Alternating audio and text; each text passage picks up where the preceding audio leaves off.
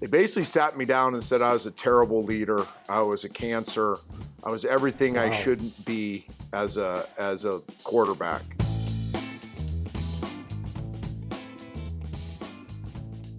Hey everybody, what's up? Trey Wingo here. Welcome into another episode of Half Forgotten History, Season 4.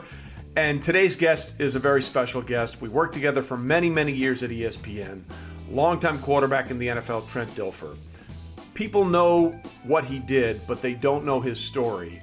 From a cocky, arrogant first round pick to a humbled veteran who found a way to win a Super Bowl and then went through amazing tragedy to find real purpose in his life post football career. Uh, he's one of the most interesting people I've ever had the chance to hang out with, and he's open and honest about everything that's happened in his life. So I really hope you enjoyed this episode with my friend Trent Dilfer. So one of the fun things about doing this pod is I get to reconnect with a lot of people who I've spent a lot of time with, and and Trent, you certainly qualify. Um, you know, it's funny. Maybe we should have known that your NFL career was going to be very much of a lightning rod and controversial, because people forget that you came into the league as the complete center of the who in the hell is Mel Kiper Jr. debate anyway in the 1994 draft. Yeah. For those that don't remember, uh, the Colts decided to pass on Trent Dilfer with the fifth overall pick and took Trev Alberts. And Mel Kiper absolutely ripped them a new you know what. Bill Tobin, who was then the GM, sat down with Chris Mortensen and said, Who in the hell is Mel Kiper Jr. anyway? That was our big introduction to Trent Dilfer. Yeah. Interesting story. I think I've told you this, and I, I, think I've said this a couple times publicly. I didn't know any better, right? You're, tr- you're trusting your yeah. agent that part of your life uh, for whatever reason, my agent at the time really felt that the Colts was the worst place that we could go. And well, a lot of people felt that way. Yeah, exactly. And it, it's not the Colts we know now. So, right. I was projected to possibly go one to Cincinnati, but they didn't want to spend the money on the quarterback, so they were probably going to go Big Daddy Wilkinson. And, and then I think the Colts had two. We knew they're going to take Marshall Faulk, if I'm correct. And then Home the run. Redskins yep. were at three. And the night before the draft, we were pretty sure we are going to go to the Redskins. And then Norv and I, who are great friends, have talked about this a million times. Norv woke up that morning, had a change of heart, went with the Heath Shuler. So then it was scramble time. Hey, you can't go to the Colts, which in retrospect was dumb because I could have played with Marshall Faulk. He's one of the greatest players that's ever lived. Uh, right. But at the time, you got to keep it in perspective. The information you're getting, I, I signed off on. Okay, I've gotten to know Sam Wyche really well. Uh, Bucks visited Tampa, felt comfortable with that situation, felt like they were going to change ownership and good things were going to happen. So I was fine going six to Tampa. Uh, but what nobody knows is we told the Colts, do not draft me at five because I will sit out the whole year. I back then you could make a ton of money in memorabilia, so I had plenty of money, uh, and I was just going to sit out, and then I was going to be the first pick to the Carolina Panthers, the expansion expansion team the next year. year. So right. we had that leverage. So the Colts couldn't call our bluff, and, and it put Bill Tobin in a very difficult situation. Obviously, Mel Kiper didn't know the backstory, so uh, but yeah, every year when I see that when you guys start the draft, when ESPN starts the yeah. draft, when you used to do it, I would always giggle when that little uh, that little clip showed, and I, am like, people need to know the backstory here. That's interesting. I, I, did not know that. So you were willing to pull an Elway or an yeah. Eli Manning at that point. And I was convinced. In fact, we were in uh, one of your favorite places, Maui.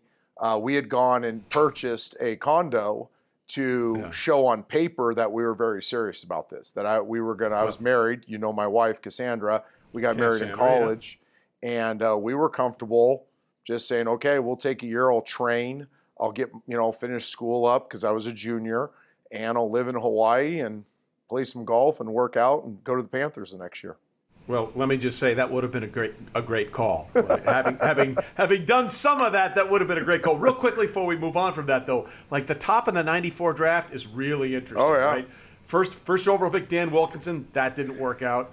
As you mentioned, Faulk went second, Hall of Famer home run. Heath Shuler third, no good. Willie McGinest, absolute slam dunk for the Patriots. Trev Alberts to the Colts, Obviously, injuries a big part of that. Didn't work out. He's now the AD at Nebraska. Uh, you to the Bucks. Bryant Young to the Niners, who had a very good career. Sam Adams eight to Seattle. not bad. Uh, Cleveland took Antonio Langham, didn't really do much, and then Arizona took Jamir Miller, the linebacker out of uh, out of UCLA. So that top ten was either really good or really bad. And I'm hoping you're putting me in the middle. Like I hope that I wasn't the really bad. I know I wasn't really good, but don't put me in the really yeah. bad. You're, you're you're you're the flux capacitor there. You're, you're the line of demarcation. Perfect. You, you fall on one side of Trent Dilfer or the other side of Trent I will Dilfer. take that, Trey. I will take that. So, all these years later now, what would you like to say to young 1994 Trent Dilfer, who had the hair down to here and had the swagger, the first real stud quarterback to come out of Fresno State? Yes, I get it. Kevin Sweeney had a cup of coffee in the NFL with the Cowboys in the 80s, but you were the first dude to come out of Fresno State. We've seen the Carr brothers come out and Davante Adams, the wide receiver, a bunch of players come out of Fresno State and have a lot of success. What would today's Trent Dilfer say to 94 Trent Dilfer? Shut up and work. Like just shut up, listen, go to work, get better each day. Don't get caught up in all the other stuff. You know, I was immature. I was mature in life, right? I'm married. I think I right. made good decisions off the field. Uh, I think I did a lot of. I, I, as a man, I was mature. As a player, competitor, I was very immature, and I let a lot of the noise bother me. Uh, I tend to blame others instead of taking responsibility for my own mistakes. I didn't work as hard as I should have. Now, I worked hard in terms of hours, but I didn't work hard in terms of efficiency and what was going to make me better. Uh, yeah. I probably would have played a lot less golf, to be honest with you. You want to just take a micro thing? You know, it was, I was a scratch golfer in college. I'd played on the high school golf team. Uh, I get into the NFL and I can join nice country clubs. We had this off season, and instead of going out and enjoying 18 holes of golf, I'd play 36 and hit balls and, and grind and to become a plus three. So really cool. You're a plus three. You win a couple golf tournaments, but that's time I could have spent taking better care of my body, eating better, uh, throwing more, working with receivers, doing all the things you see NFL quarterbacks do now. Remember, I grew up in the in the era where you know, your Elways and Marino still smoked a cigarette at halftime. And their right. off seasons were playing golf and chilling out and going to functions, and nobody threw a lot in the off season. But you know, they were already established guys. Uh, I wish I would have grinded it harder and, and really honed my craft. Uh, I've said this publicly. I've told you this before. I, I feel like my big greatest disappointment as a football player is I didn't reach my potential. I was so talented at the time, and I don't mean that like oh, I was so good. Good and talented are yeah. two different things. Uh, right. But I was Josh Allen. You know what I mean? I was 6'4, 200. You had arm arrogance. You, yeah. you had arm arrogance. I had arm arrogance. I ran 4'6'5 at 245 pounds. I was super strong in the weight room. I was durable. Um, you know, I had all the things. There's a reason why I went number six and could have gone one was I had all the traits and I didn't make that work. You know, I mean, I didn't maximize my potential. There's players that had far less physical ability than me that became much better players than me.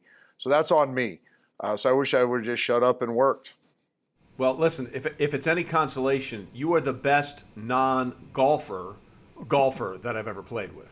I mean, you know, besides you. being a pro, I have never seen somebody stripe the ball. Yeah, you know, I'll give, I'll put Mardy Fish in there because oh, that yeah. dude. Mardy played... hits it. Oh, Mardy hits it better than me. I, when I was playing yeah. really well, I would say Mardy and I were equal players. He's a much better player than me now. He hits it way better well, than I do and he's just he's so annoying because he yeah. played tennis left-handed and he and he's so good right-handed. looking too. Just because. I mean? Oh, but don't don't do that because you know he's going to see this and he's going to probably retweet it and say, "Of course, I, like he's that guy." So let's let's not go down that road with my good friend Mardy Fish. But to be fair, you you did work out a plus three and you're really good at it. And by the way, you you also are a great guy to play with if you're not as good. Um, and you know my, my my index is now down to an eight five, so I'm very happy about that. How's the um, elbow, and, by the way? You you dealt with years of elbow yes, pain. I did, and it, it finally. I, you know what I did? I finally took one of those little tennis elbow things, that uh-huh. little that little air pouch, and that took the took the vibrations out, and eventually that got rid of the tendonitis. But I thought I was gonna have to quit. Oh, like, you were. there were times I saw you when we were in. Uh, when we were in Monterey that one time, you're almost in tears. Yeah. That early yeah. morning, it was misty and cold, and you're trying to hit a ball, yeah. and it look like you're getting uh, stung every time you hit a ball. I thought you were going to walk off the golf course. Well, I'm also marshmallow soft, so that was probably something to do with it as well. So, so let let's go through the Tampa experience. When was the lowest point for you? When did you think, or did you ever get to the point where like, geez, am I just not good enough? Oh yeah, I had a couple of those moments. I would say one was when John Lynch and Hardy Nickerson, uh, two dear friends, by the way, and I, I so respect how they did this. They basically sat me down and said I was a terrible leader. I was a cancer. I was everything wow. I shouldn't be as a as a quarterback. Uh, that was my first aha moment. Uh, and then I, I, did. I and I and they would both say I, I made a conscious change uh, and a, and a because we did have some success in Tampa. People forget, yeah. uh, but I did make a change at that moment.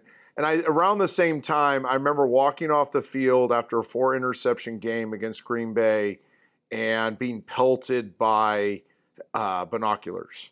So the oh, fans, oh, this is my second year. The fans were so disgusted with how I played, how I carried myself, that they were giving up their three hundred dollar pair of three hundred dollar uh, binoculars trying to kill me with them. And there was an umbrella protecting me so I wouldn't get hit with them. And I had to put my helmet on. And those are two. And then the third one I would say is when my wife and I got booed out of an Outback Steakhouse on Dale Mabry when they announced our name, table for two, Dilfer, and the entire restaurant stood up and booed us.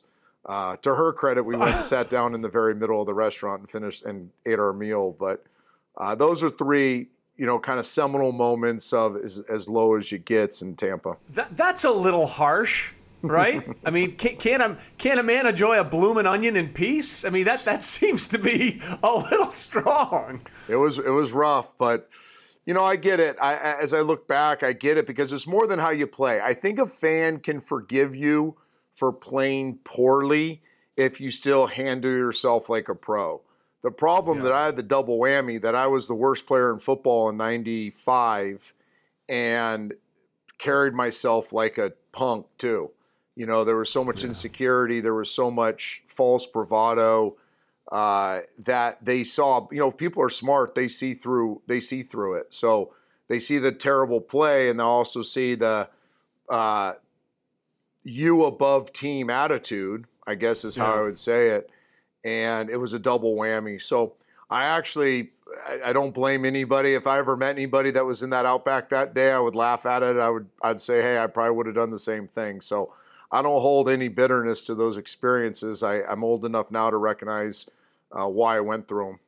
Well, listen, I, I, will say that's one of the things I enjoyed about working with you, and we'll get to that in a minute. Like there was an episode uh, we were taking for NFL Primetime, and and you made a comment. I think Warren Sapp uh, made commented on Twitter, and you actually said he's right. I was a terrible teammate, and I need to be better. I always respected the fact that you never shied away from any of that mm when we worked together. And, and we'll, we'll, get to that. That's a whole separate discussion we'll have in a little bit. But I want I want to stick to the football playing part here for a moment. When did they say to you, and how did they say to you, "Look, we tried. This isn't going to work. We're going to move on in Tampa." So 97 was great. So eh, I, I always yeah. t- talk about my career arc in Tampa. Started at the bottom and then it got pretty high. I mean, Pro Bowls and second contracts yeah. and play, first playoff experience in 17 years for the organization. And then it started to dip. We kind of didn't meet expectations in 98. And then what happened in 99, and this is not getting defensive here, but this doesn't get talked about much, is – we were terrible in 99 when people had high expectations. And then i i yeah. had gotten benched for the first time in my career. Uh, i had the second longest consecutive start streak to brett Favre at the time i think 70 something uh, starts and i get benched. And we don't play any better that next week. So then i get the job back and we roll off five in a row and we're rolling. Now the defense is getting healthy. They're playing buck defense in 99 Offensively, we've gone from a buck ball to a little bit more balanced attack. We're putting up 30 against Kansas City. You know, we're beating, we're getting after people. And I break my collarbone in uh, the Kingdome in Seattle. And third degree AC separation, break my collarbone. And Shaun King comes in, and the defense is hitting stride, and Buck Ball comes back. And Shaun does a nice job doing it, doing what he can do as a rookie. And And I think what they what they saw and what they told me was I was due a huge buyout at the end of year six, which would have bought year seven and eight. It would have put me yeah. in the top five highest paid players in the league, if I remember correctly. And they were just doing the math. And the economics of it was yes, I was a good player at that point in my career. I was playing good, uh, but I wasn't worthy of a top five contract. And by not signing the two years, I become a free agent. And they had just drafted Shaun King in the second round. And he had played well as a rookie and, and took us to the NFC Championship game. That's the Bert Emanuel catch, no catch game against, against the Rams. Rams. Yeah. I actually am not bitter about that. I, I get it. I mean, and now that I'm running an organization, I get it. It's just a high school program, but it's more than a high school program. It's kind of like running a sure. group of five college program.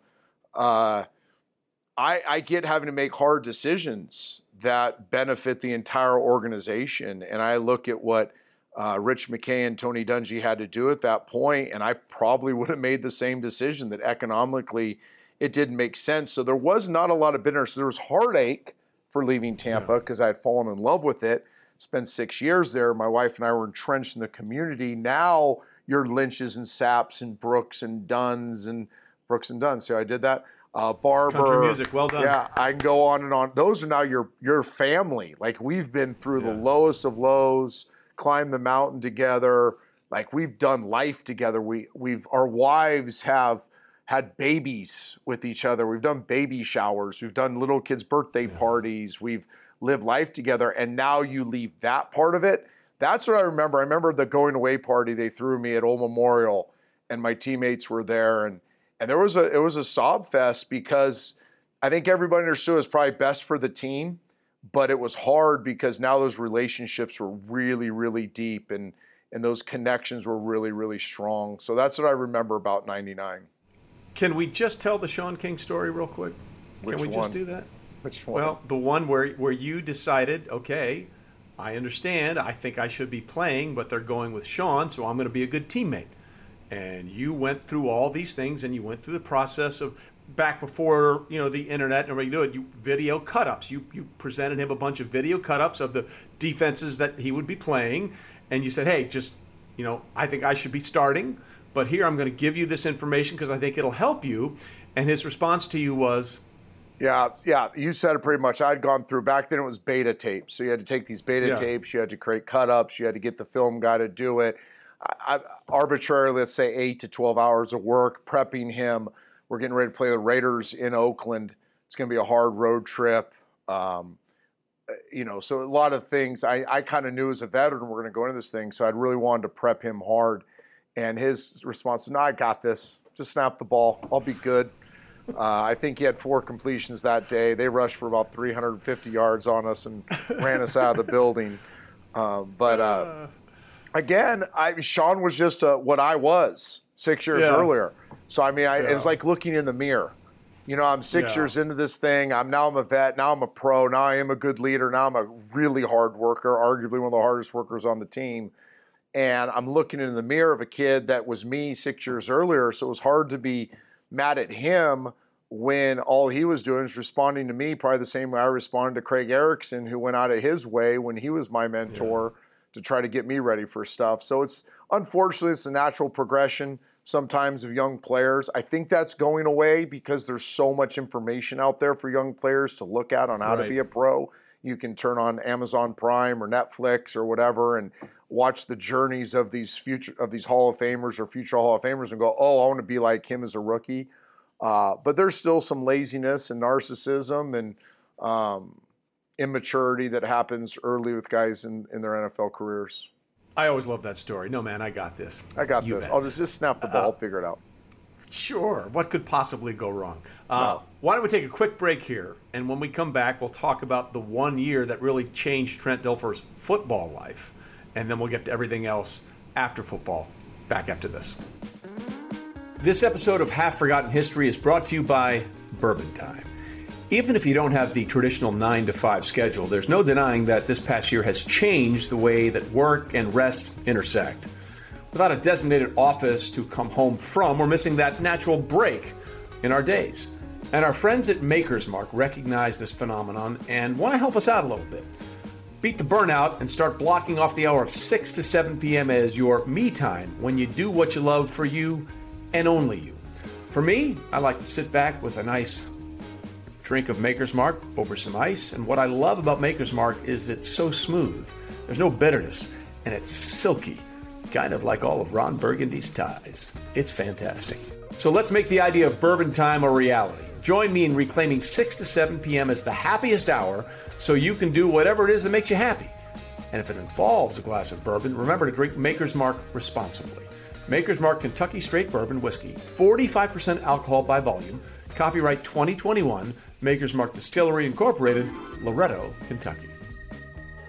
All right, back with my uh, longtime friend Trent Dilfer. So the Tampa Bay experience had completed, and then you find yourself looking for work and lo and behold, you find yourself a member of the Baltimore Ravens as a backup quarterback. Yep. Really interesting. I told my players this the other day. We are talking about kind of the value of scout team and guys that haven't really earned a starting job yet and how important they are to your organization. And I was telling them it's it's my career arc is interesting as a quarterback. I was never a backup quarterback. I was never a scout team quarterback in my whole right. life. So high school, obviously, you're not. College, I wasn't because the year I would have been a scout team quarterback, I hurt my shoulder and redshirted. So then my next year, I'm the backup. So you don't take scout team reps as the backup. It's usually the third guy, right? So I was always sitting there watching the starter. And then I started half of my redshirt freshman year, anyways. Then I go to Tampa, and I'm never a scout team guy because they're always trying to get me reps. And then I'm the starter for six years, or I'm hurt. So when I get to Baltimore, it's the first time I'm reading a card. And it was kind of a humbling experience when you're in your seventh year. You've been to Pro Bowl, you made a ton of money. Uh, now I'm a professional, so I have true professional mentality. I'm like, huh, I'm reading. And Brandon Stokley are sitting here in a huddle looking at a white piece of paper to run the play to help Ray Lewis and Rod Woodson and Duane Starks and these guys get better. Uh, and it was really that moment that I realized how important Guy 53 was on the roster because I was guy yeah. 53. You know, Stoke and I would talk about we're guy 53. It matters what we do yeah. every day. Well, and actually, that's kind of funny because what happened at the end of that season, and we'll get to that in a minute, and a certain play uh, from that Super Bowl. But okay, so you start as the backup, and the Ravens, to put it lightly, on offense were struggling. Like Tony yeah, Banks was a starter. Really started in camp. You know, Tony Banks had played really well the end of '99. Uh, and Brian Billick was a highly aggressive offensive guy. So he wanted to push the ball down the field. He had just come from the Vikings, where in 98 they had historic numbers. They set gets, the record. Most yep. at that point, the most points in a single season. Yep. So then he gets the head job in 99 at Baltimore. By mid-season, he starts seeing he's got his speed. He's brought in Patrick Johnson. Uh, he's got his quarterback Tony Banks, who's a really good deep ball thrower and he thinks he's going to recreate the 98 Minnesota Vikings. So Banks plays really good then in 98. We get to uh, 99, sorry. So we get to training camp and it's just balls, deep ball, deep ball, deep ball, deep ball. I mean, it's just every day in practice, it's how aggressive can we be offensively? And I'm coming from, I'm a Tony Dungy, Monte Kiffin disciple. Yeah. And I'm watching this thing and I'm like, wait a second here. This is the best defense in football. I know that because I think Tampa was one or two in 99, team I just come back, I just left, and this defense is better. It's bigger, it's as fast, it's got a little more complexity in the scheme, and it's got a player every day in practice that I'm saying I've never seen anything like this. Not practicing against Warren Sapp and Derrick Brooks, two Hall of Famers. But to feel Ray Lewis in the middle of a football field and what he did in the run game and the pass game – I'm like, and then Rod Woodson, who's a Hall of Famer, is playing safety nickel. Yeah. Uh, yeah. You're, you have Chris McAlister and Duane Starks at the corners who are locked down guys that are hard to get open against. You have Siragusa and Sam Adams inside, uh, two of the biggest presences in all football. I'm like, this is the best defense in football. Why are we taking so much risk? So I remember thinking to myself, it's not going to be long before I'm the starter here. Uh, it might yeah. be week one, it might be week three, it might be week five, but – I know how to play football. Tony Banks knows how to throw the ball down the football field. And that's not a knock on Tony, but he just hadn't right. learned how to play quarterback yet. He had learned how to play throw. And yeah. what happened early in that season was it was it was either hot or cold. Tony was either on fire, throwing for five touchdowns, or it was a disaster. And that's where this game manager kind of mentality of mine took over was if I get a chance here, the last thing I'm going to do is ever put this defense in a bad position. Because I yeah. saw in Tampa, we won a lot of games by just not putting them in a bad position, being good in the kicking game, and being efficient offensively. And, and really, what game manager is, and by the way, I don't want any quarterbacks to be game managers, but it's what I had to do at that point of my career was you only have to capitalize on three drives a game. Right. Like you're going to get a couple short fields, get a couple first downs, there's your field goals. And you're going to have three drives a game that you have to convert multiple third downs, move the ball, punch it in in the tight red zone. But you're not trying to score touchdowns every single time you get the ball. You're trying to start one of those three drives. And if momentum and efficiency allows that to happen, you're going to finish those drives. And it was almost like I was a scientist sitting in the back going, huh, this and that and this and this equals this, which is going to be a right. trophy. And I was not wrong. You know, I'll, I'll say that no. is that I wasn't wrong about one thing, and that was when I took over that we weren't gonna, we were gonna eh, had the odds were we are gonna win the football game. Like if you're a betting yeah. man and you started the game, we're not going to do a lot to beat ourselves, and it ended up working out. Yeah, just so people understand, in the middle of that season, the Ravens went five straight weeks in the NFL without an offensive touchdown. Oh. Five weeks in a row without an offensive touchdown, and you won two of those games. That's how good that defense was. Like, that's an impossibility in today's NFL because of the way the game is legislated and officiated and what they allow people to do now to defenses. But the idea of not scoring a touchdown for five straight weeks and not going 0 and 5 is almost inconceivable. Yeah. Yeah, and, and we didn't get blown out in any of them. You know, I mean, None every game we were in. Uh, Pittsburgh, I was only part of one of those no touchdown games. That was my first start at home against the That's Steelers. That's when you came in, yeah. And if I would have hit Qadry Ismail on a crossing route, I, I, it was probably right here on a crossing route, and he, bad throw. He shouldn't have made the catch, but you know, if we make that play, we win that game without even playing yep. well offensively. So, uh, yeah, we were. I remember when we kind of uh, popped the cork from the bottle against Cincinnati. I think we scored 30 that game. The first touchdown was a little whip route to Brandon Stokley. Uh, it was okay, aha moment. We can actually score touchdowns. And actually, we got pretty hot offensively there. I want to say we, let's say 10, maybe 10 through 14, 15. We actually played pretty well offensively. So you get on a hot streak, you get into the playoffs, and boom, you find yourself winning games. One big play a game basically gets it done, mm-hmm. including that touchdown uh, to Shannon uh, in in the in the playoff game against the Raiders, I think it was. Um, and and you find yourself in the Super Bowl against the New York Giants. And you know the the teams that have the record in Super Bowl history for the fewest points allowed were the Cowboys in Super Bowl six. They gave up three to the Miami Dolphins. Uh, and the Rams in uh, the Patriots against the Rams in Super Bowl 53, they only gave up three. But in reality, that record belongs to the Baltimore Ravens defense in Super Bowl 35 because the only touchdown that the Giants scored in that game was a kick return on special teams. The defense pitched a shutout in that game. More than just a shutout, it was and again, it was I, domination. It was domination. It, it was yeah. it was literally uh, it wasn't fair. Uh, and they knew it. it wasn't a fair fight. You're, it was like it was like playing Tiger when he was at his best you knew the outcome. You just had to go through the process. And they felt it. And those are some great coaches. The late Coach Fassel, obviously. Um, John Fox was the defense coordinator. Sean Payton was the offense Payton, coordinator. Offensive coordinator. They had a lot of really good players. Uh, I just think it was they hit a perfect storm. Uh, when yeah. we, by the time we got to Tampa for the Super Bowl, that game was over. Uh, yeah. It was almost we were playing. We played a lot of ping pong that week. Our guys actually handled the week really well.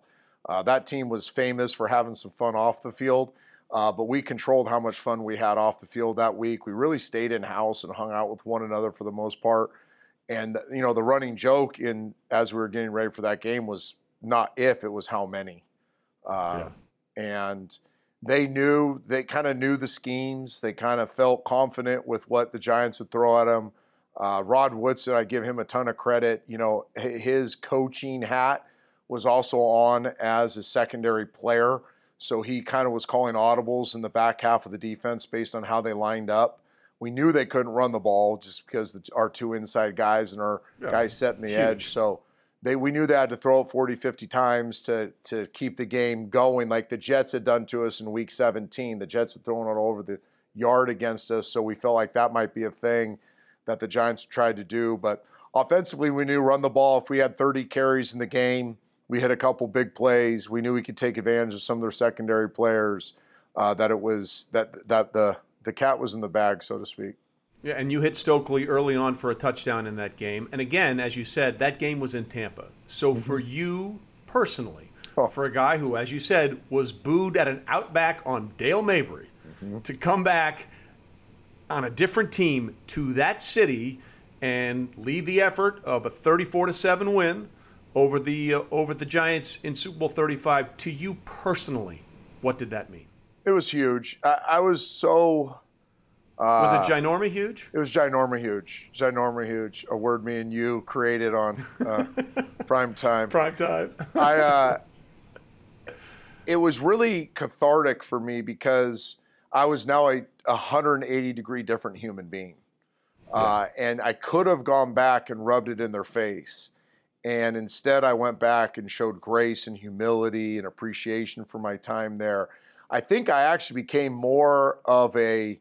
Uh, I think the fan base embraced me more as a Raven than as a Buck because of how I handled coming back. I know the media did. You know, some Yep. of those media members and I had really uh, honorary relationships in my time in Tampa. How I handled that when I came back, some of those guys are dear friends now. Uh, some of those guys now in my what am I in my fourth career now? I uh, I spend time with. I go out of my way to help them out on on stuff and uh, really become grown to respect them, and they've grown to respect me more uh, because of how I re-entered that situation. And uh, it was good for me too because I didn't have any of that extra noise anymore. All the noise that bothered me in 94, 95, 96, uh, that noise now was gone. So I was just very focused on the task at hand and and didn't have any of that stuff inside of me that needed to come out. And I didn't have the insecurity. You want to make it super simple. I was no longer an insecure child uh, and handled it as such. And I think that helped me play better. I didn't play great in that game, but I played I played well enough when it mattered to to to do what we needed to do. Well, as you always told me, quarterbacks are paid to win on third down, Yeah. at the end of the half, and at the end of the game in two-minute drills and in the red zone, and, and you you did plenty of that in that game. So, but it was a one and done for you in Baltimore. You, you did this wonderful thing, and then they decided to move on. They bring in Grbac the next year, and that didn't quite work out, but that's another story. And you find yourself in Seattle, Yeah. where two things happen. You become friends with someone you never thought you were going to become friends with, and that person helped you through probably the worst experience of your life, which was the death of your son, Trevin. Yeah, and I don't want. Uh, I'll talk about anything. You know me, and I'll talk about it here. I don't want to take too much time. Matthew and I, you know, Matthew was traded. Matthew Hasselbeck was traded from Green Bay to Seattle to be the guy. I was not yet a free agent, uh, so he'd already been traded, and I become a free agent when Baltimore decides not to re-sign me. So now I'm looking around at different teams to play for, and I've always admired Holmgren. You know, he's a he's a he grew up where I grew up. Uh, he's kind of a legend in our parts. I'd always admired how he coached the quarterback, and I was willing to go there and take a chance. And I knew I felt like I had a pretty good chance of winning that job, like I did the one in Baltimore, if the kid had never played. And when I got there, Matthew, and all of a sudden, he goes from being traded and being the guy to now they're bringing in the Super Bowl quarterback to compete with them. And you can imagine the friction there. Sure. Uh, it, you know, I would say this, and he may tell it differently. I think sometimes we we both have a media voice, so we tell the same story with different perspectives. I liked Matthew a lot. Uh, we really liked Sarah, his wife. Uh, Sarah and my wife Cass hit it off early on, but Ma- I was the big bad wolf to Matthew. You know, I was threatening, Yeah. and I'm a bold personality too. So you sit in a meeting room long enough with somebody, and you know, we have very real conversations in there. And I was real with Matthew. I, I tried to be a truth teller in his life. And so sometimes the conversations went like this You don't know what the hell you're talking about. Shut up and listen. Basically, I was giving myself advice from eight years earlier to him. Uh, or, no, that's not going to work. Or, I don't care how Favre did it. You're not Favre. And he was Yeah. getting it from me and Jim Zorn. And I think, and again, he had some stuff he had to work through. Uh, but I think where I earned my trust with Matthew is my investment into his success. At that stage, I was like, you know, I can do both. I can pursue my best and I can push him and help him get his best, and the best man will win. Uh, I went 4 0 that year uh, as a relief pitcher. Uh, I don't think he won four games the whole year as the starter. Uh, but yet, through all that, we kept growing closer. Um, and then that offseason, they chose to, to give me a bunch of money and make me the starter. And he was now put in the backup role. And that's, I think, when he grew up the most. You know, I think he really yeah. um, grew the most as a man going through some hard stuff that he didn't think he had to go through. Well, that fast forward now, I tear my Achilles against the Cowboys in week nine. The game Emmett breaks the rushing record. Breaks the record, yes, set yep. the record, yeah. And I'm done. And even being hurt and on IR, I'm still going to the office and trying to help Matthew out, trying to pour into his career, uh, trying to help him save the season, yada, yada, yada. Well, that off season, we all go our own ways. And in, in April, we take our family down to Disneyland in Southern California, and my son gets sick. And as he's sick, you can tell it's something more than just the flu. Uh, ironically, it's a virus. Uh, and, you know, I'll make this quick because this is where I do get emotional. We end up, his heart stops when we get him back to, to Fresno where we're living in the off season. Uh, he has to be put on a virus attacked his heart, killed 99% of his heart in a matter of a day.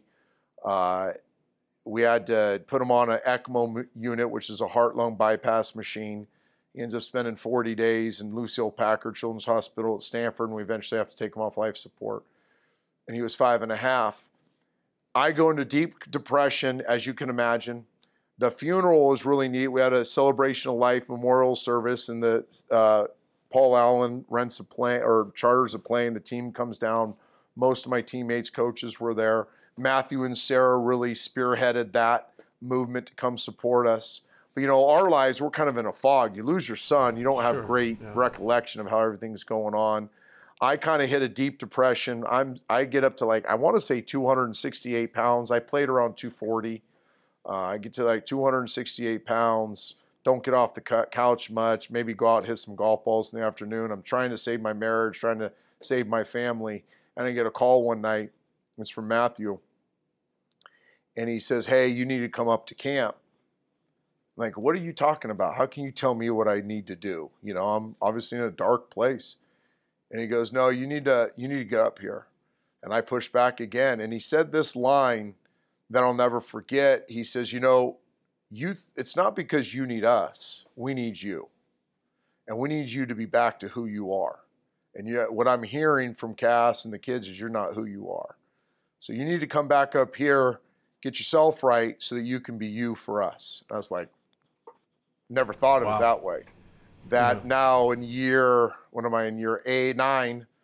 um, going through what I've gone through in my career, hopefully being a great teammate, uh, establishing great connections with my team in Seattle, uh, that they were hurting for me, yes, and we were hurting, but we also had, you know, football's a unique thing now. You, people say family, I say tribe you know, you really exist to serve your tribe and they exist to serve you.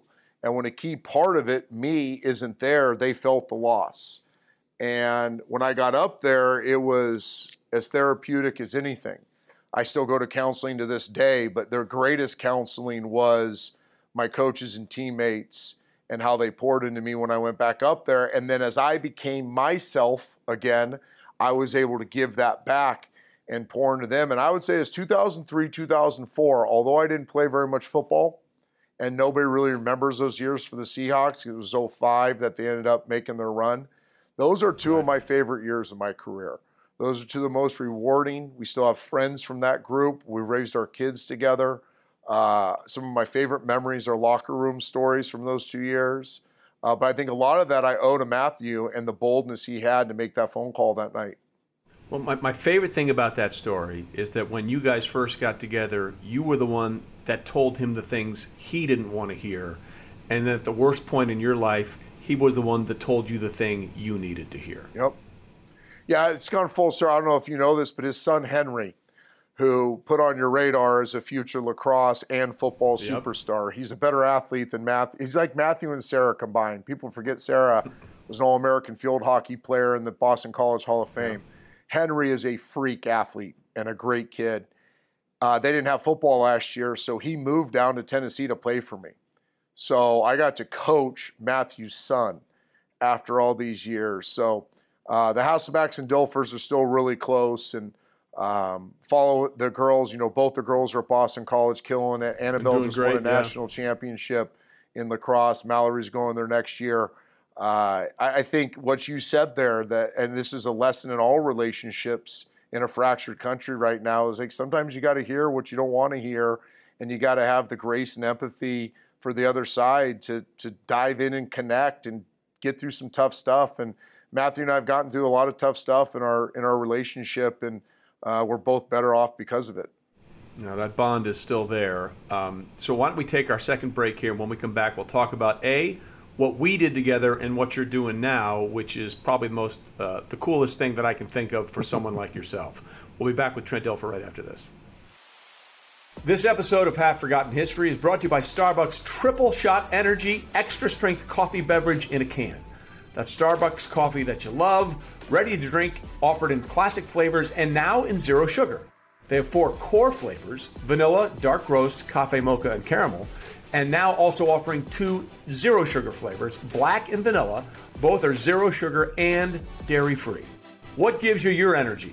Find your Starbucks Triple Shot Energy online or at your local store. All right, back with Trent Dilfer. So I got to say, the first time I met you, and you may not remember this, was it was Super Bowl 40 uh, in Detroit, where the Seahawks, the team that you had just left, uh, had made it all the way to play the Pittsburgh Steelers. And in a shocking turn of events, I was at a bar uh, in, a, in, the hotel at the Ren Center. Uh, Schlereth and I were there having a drink, and lo and behold, you and Jim Kelly come traipsing into the bar. And NFL Live had started in 2003. So this would have been after the third season of NFL Live, 2003, 2004, 2005. And, you know, we thought we were doing okay and we thought the show was all right. And I told this same story when Jim was on the show. But you guys came up to Stink and I, and you guys are like, man, we love your show because you guys talk about football the way we as football players talked about football. And for a guy who was a terrible football player but always wanted to be a really good football player, that was like the greatest thing in the world you could have ever said to me. And it was the first time I realized, man, we might be doing something good here. Oh, yes, you were. And I was there because I was doing kind of some, uh, I don't know, work for NFL Network. I knew I was at the end of my yeah. career, and uh, they wanted me to do some stuff in the playoffs, and uh, so I was doing some stuff for them, and that's why I was there, kind of wearing a media hat. And uh, I remember now that I had kind of seen what it looked like a little bit, I'm like, they're awesome at what they do.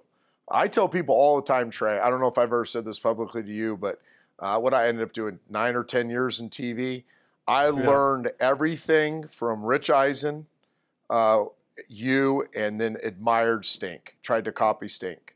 So I didn't work yeah. a ton with Stink, like because yeah. by the you know we didn't work a ton of shows together. And then I'd add Steve Levy to that too. But Rich kind of taught me what it looked like because I was still playing and I was doing some NFL right. Network stuff. And Rich was great because he was a truth teller. Then I spent hours upon hours with you, and you yeah. corrected me all the time. You affirmed the things I did well, you corrected the things I didn't. And then you would turn me to Stink and be like, watch how he does it because he's awesome at what he does. And I studied Stink. And then Levy, the piece, piece Levy added, which I remember you affirming one night, was Levy told me, hey, go back home when you're done with TV and listen to yourself with your back turned to the TV and then watch yourself yep. with the sound off. And yep. you, rem- I remember you telling me late one Sunday night, about one in the mornings, we're getting to tape the last segment for prime time. You're like, man, you've gotten better the last few weeks. And I had gotten better because now I'm using a work ethic that I didn't have early in my career. And I was actually going home and I was watching our segments the way Levy told me. And all of a sudden, I wasn't running words together my eyes weren't looking all over the place. I wasn't looking at the wrong camera. Uh, I was slower with my pace, uh, doing the things, the TV things, and And I tell people all the time that, you know, I owe you guys so much, but really the greatest influence is you because I spend so much time with you. Yeah, look, we had a blast. And I, I got to say, one of the reasons I was so happy to have you on the, the pod was just to tell this story. And I, you, I, I think you remember this. There was one episode of NFL Primetime we were taping, and you, like men of our age had forgotten to make sure you take care of business before the show. you you had failed to make sure the bladder was empty before the show began, and about halfway through the 90 minute show, you're looking at me like I have to pee so bad, and we couldn't do it because there wasn't enough time at a commercial break. And then we get to a Chargers highlight, and Yeah, I, I because remember- I'm a sadist, I remember just this. decided. I'm gonna lead into this, and it was Yeah. like because I knew you had to pee so bad. I'm like Oh. Philip Rivers streaming the mm. offense through the Chargers. Trent, look at that running back leak out of the backfield. Yep. What a torrent of great throws for Philip Rivers. What was just gushing full of offense. And you are like doubling over, pounding the set. You're trying to put your squeeze your knees together, just waiting to get to the end so you could take a leak. Oh, I was dying, and I and I remember, I, I vividly remember that. I could walk into that studio right now. I could probably tell you what suit I had on, and I just remember being in the bathroom, going, "How did he read that highlight like that? Like, you completely pivoted." Because I'm an idiot. Because Yes. I'm an idiot. and just tortured me for a three and a half minute highlight. Oh my gosh, there are so many stories that came out of doing that show. I those oh my gosh, those those late night Sunday nights were Yeah. uh, or Monday nights. I'm sorry, those late Monday Monday, nights, nights, yeah. were incredible. How late we'd have to be there waiting for the final game and then taping the last segment. And, uh, a lot of good memories. Uh, and the, the other thing which I always love is when you were on Sunday Countdown, you, you made the point, and it was so simple, you just put the words in the wrong order. You were basically Oh, yeah. trying to say more games are lost Yes. than won, which is absolutely true, and it's the Bill Belichick mantra let's not lose the game, let them lose it, and then we'll win it. But it came out, you cannot lose a game and still win it. And You can't lose like, games in NFL and, and win them. And win them, yeah. Yeah, I uh, I get it about once a week on Twitter. So about once a week, somebody reminds me, and I always try to. I don't respond a ton on Twitter, but I always try to respond Yeah. my best work. Like, uh, exactly. oh my gosh, But you, yeah, but, but you were right. It just it just came out the wrong way. But but Oh. I knew exactly what you were trying to say. That was But more importantly, after that, and after you left ESPN, you really found your calling in what you're doing now with coaching Lipscomb Academy in Nashville and what you're doing with the Elite Eleven. Yeah, and I felt it the last couple of years on TV. And I, again, this is not to knock. I have so many great relationships with people at ESPN, and it's a great career. Uh, met so many friends out of it. When my when players transition, say, "Should I go do TV?" I say, "Absolutely yes. You should absolutely go down that." My last couple years, I was like, for some reason, I just don't have the juice anymore. Like I don't, I'm not enjoying it, and and I don't. I want to do things that when I wake up in the morning, the hair on your arm stands up Yep. and the hair on my arms wasn't standing up anymore. And uh, and I had turned down some coaching opportunities while I was playing because I had girls and they were you know chasing their own careers. And when I when we retired and went to Austin, I thought it was going to be golf, uh, dip my toe in the media, and be an entrepreneur. You know, I own a few Right. businesses and uh, wanted to see if I had you know that in me. And as I'm living in Austin, and I played 218 rounds of golf in 2018. Respect. And Respect. I, again, and I don't regret it. Great friends in Austin, uh, enjoyed a lot of it, but it I just wasn't how I was wired, and I, I just felt like I was being called to something different. So I went home and told my wife, I'm like, hey, we're probably going to go to China and become missionaries because I'm going to say yes to whatever's next. And I end up falling on this high school coaching job in Nashville, Tennessee.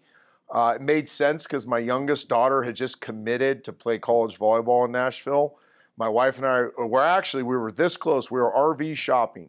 We were going to buy one of those souped up, best of the line giant RVs and take the football season and travel to SEC, NFL uh, cities, and then go Wow. watch our watch our daughters play volleyball. Uh, we had another thing. We were going to try every beef jerky on our trip and like do a beef jerky blog. Like that was our thing. That's where we were going. And uh, I end up coming across this sleepy program in Nashville, Tennessee. They had won three games the two previous years. I didn't care. They had 38 kids in the program, six lifted with the PVC pipe because they weren't strong enough to lift with the bar. I didn't care. Uh, I just felt called that, that I need to do what I was wired to do, and and I took a leap of faith. My family took a leap of faith, and uh, it's turned out really to be a to be one of the great joys of my life. Uh, listen, I, I don't want to tug at the heartstrings too much, but how much of you doing and coaching young men is sort of easing the fact that you never got to coach your own son? Ton. I mean, we the motto. I'll move that there, but that that was a team picture that the community gave me, and it says pain repurposed into passion. And I think yeah. that's what this thing really is: is is our pain repurposed into a passion for a community and helping grow young men and and getting a second chance of parenting boys.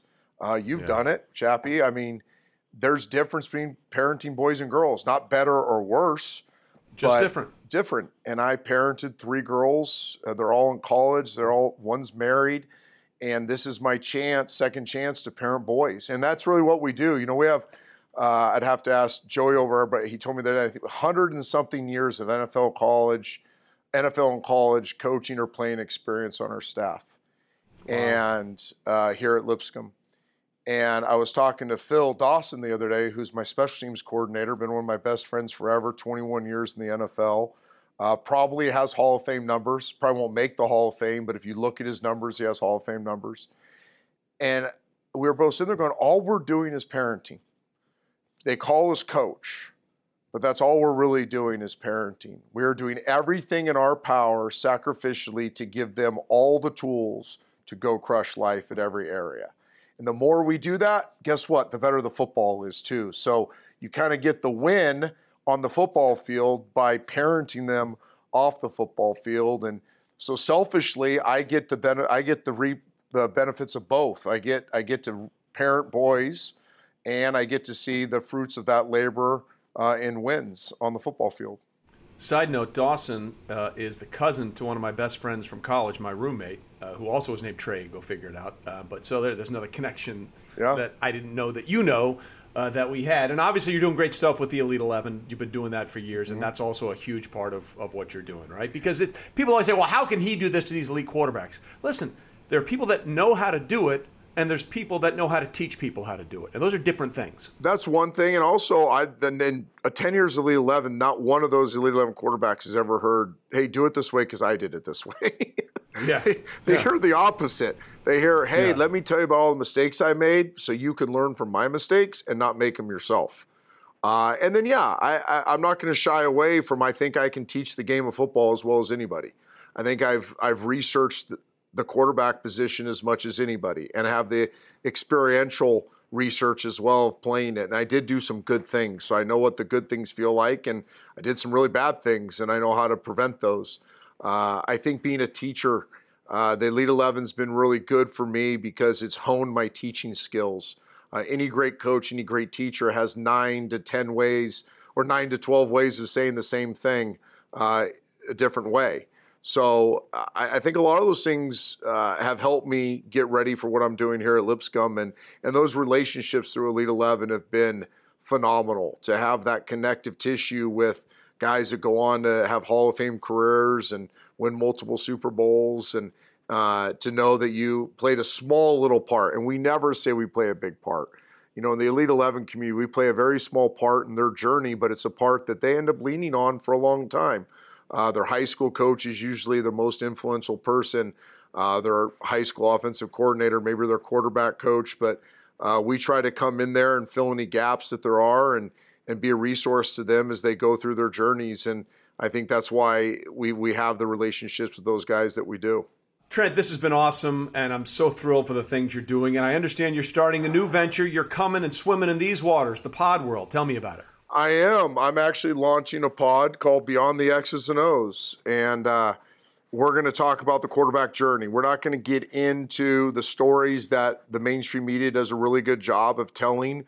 We're going to try to let the quarterback tell the stuff that they don't don't get to talk to the mainstream media about. Uh, questions like, you know, walk me through your first high school start and everything that went into that. And what was your girlfriend wearing that night? Because I know you remember. And what that first yeah. touchdown feel like? And and let, give them a platform to talk about some of the stuff they're doing off the field. Uh, we're going to start with some gold jackets. So we'll start with the Aikmans and the Youngs and that group. And then we're going to get into this generation that I think may go down as one of the great